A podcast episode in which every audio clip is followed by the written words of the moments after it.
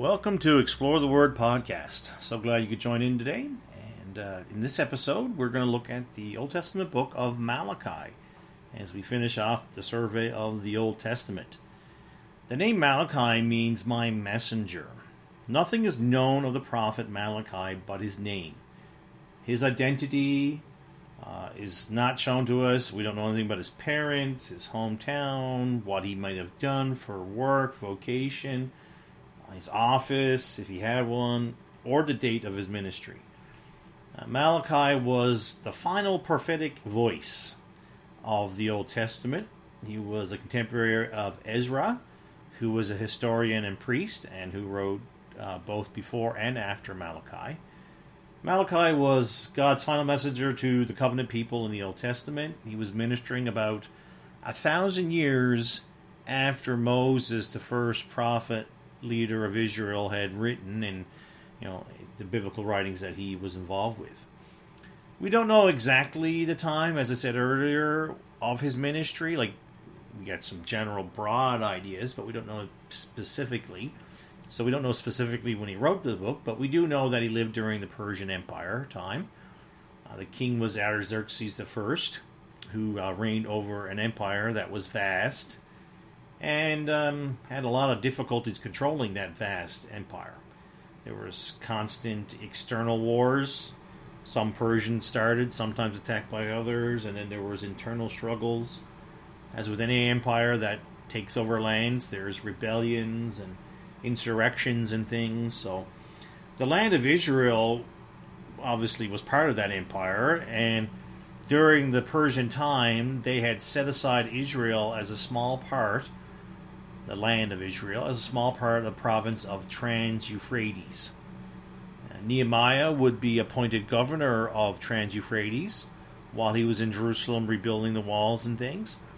Um, so that that's kind of the, the setting that was going on around uh, Jerusalem and Israel at the time. The religious setting, you know, the temple had been rebuilt by now, and the worship system had been properly restored by Ezra.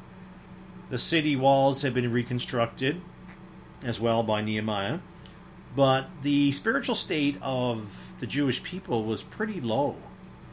Uh, this affected both people and priests, the normal, average guy, and those involved with spiritual leadership. The people had stopped tithing, and because of that, there was a crop failure. And uh, the priests had become careless and indifferent to the temple service, and that might have been part because maybe they didn't feel they were getting their their pay as they should. The people didn't care. I mean, it was just a really horrible, vicious cycle going on uh, in Jerusalem. A really bad scene. The spirit of indifference was a huge contrast to their fathers, who had returned to Jerusalem from Babylon. Right? They they were excited. They there was uh, fire in their bones, you could say. These people had become self righteous and arrogant. And this spirit was demonstrated in a number of ways. So there was great religious indifference towards the law and the offerings. So there was indifference to it, but they accused God of being indifferent to good and evil. You can find that in uh, Malachi chapter 1 and Malachi chapter 2. There was uh, social sins of fraud, perjury, uh, uh, oppressing the weak. I mean, it was a horrible situation. Let me just read for you the uh, from Malachi chapter three, verse five. The scene. This is a horrible scene. And I will come near to you to judgment, and I will uh, be a swift witness against the sorcerers, against the idolaters, against the false swearers, against those that oppress the hireling in his wages, the widow, and the fatherless and that turn aside the stranger from his right and, and fear me not, saith the Lord of hosts. So that was what's going on in that time period in Jerusalem when Malachi was ministering.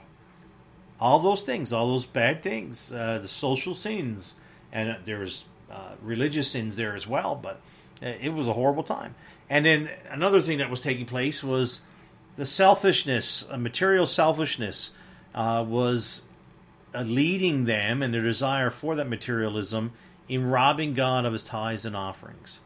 And Malachi addresses their failure to remember the Lord's covenant uh, and, and to, to love the Lord. The Lord's love had gotten them where they were. Uh, Malachi chapter 1, verse 2. I have loved you, saith the Lord. Yet ye say, Wherein hast thou loved us? Was not Esau Jacob's brother, saith the Lord? Yet I love Jacob. The Lord loved Israel. There's no way you could not figure that out reading the scriptures, the Old Testament scriptures. And yet these people were indifferent. They were like indifferent. They're like, no, God doesn't care. God doesn't care between good and evil. So the purpose of the book of Malachi was to really arouse the callous people of Israel uh, to get going again. Their spiritual life had just stopped. I mean, it was stagnated to the point of stench. I mean, it was horrible. And, and so he wanted to see the spiritual growth again. And when they were obeying God, God would bless. That is a that is a a principle we see time and time and time again in the Word of God. You obey, and God will bless. And you don't obey, God will withhold His blessings. And He did this by emphasizing the greatness of God. Uh, he He was always there. He would always uh, be faithful to His word, and now He's encouraging the people to obey the word. So, uh, some unique contributions of Malachi, the greatness of God. No prophet so emphasized the greatness of God to Israel as did Malachi. He called numerous times uh, to their attention the greatness of God. He calls on on that realm so many times um, about how great God was. Uh, Israel is about to enter 400 years of silence and they needed to be reminded of the greatness of God who called them. Israel's uh, sin of robbing is another unique factor or contribution here. In Malachi chapter 3, verse 8, Will a man rob God? Yet ye have robbed me. But ye say, say Wherein have we robbed thee? In tithes and offerings. Ye are cursed with a curse, for ye have robbed me, even this whole nation. Bring ye all the tithes into the storehouse, that there may be meat in my house, and prove me now herewith, save the Lord of hosts, if I will not open the windows of heaven and pour you out a blessing, and there shall not be room enough to receive it. One of Israel's most persistent sins throughout its long history was that of robbing God of tithes and offerings. The Lord here reminds them such robbery was really robbing themselves. They thought they were gaining, right? We're gaining, we're gaining but they lost in the long run, in long run, and that's why they had crop failures. That was one reason, anyway. So I hope that's helped you understand the last book of the Old Testament, Malachi, and I hope this whole series that we've done has helped you understand the Old Testament in a greater way. And I really do appreciate you listening in. Uh, have a great week, folks. Keep exploring the Word and looking to Jesus.